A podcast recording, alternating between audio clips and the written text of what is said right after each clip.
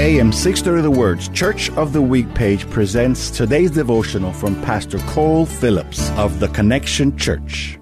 I never could have predicted what was going to happen a year ago with the start of COVID and quarantine and lockdown, but when we try to predict the future, we're usually wrong because we don't really know what's coming.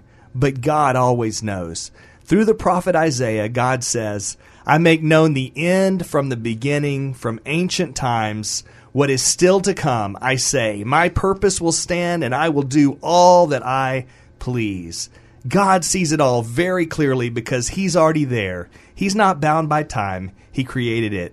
So whenever He shows us what's going to happen through His Word, it's a sure thing.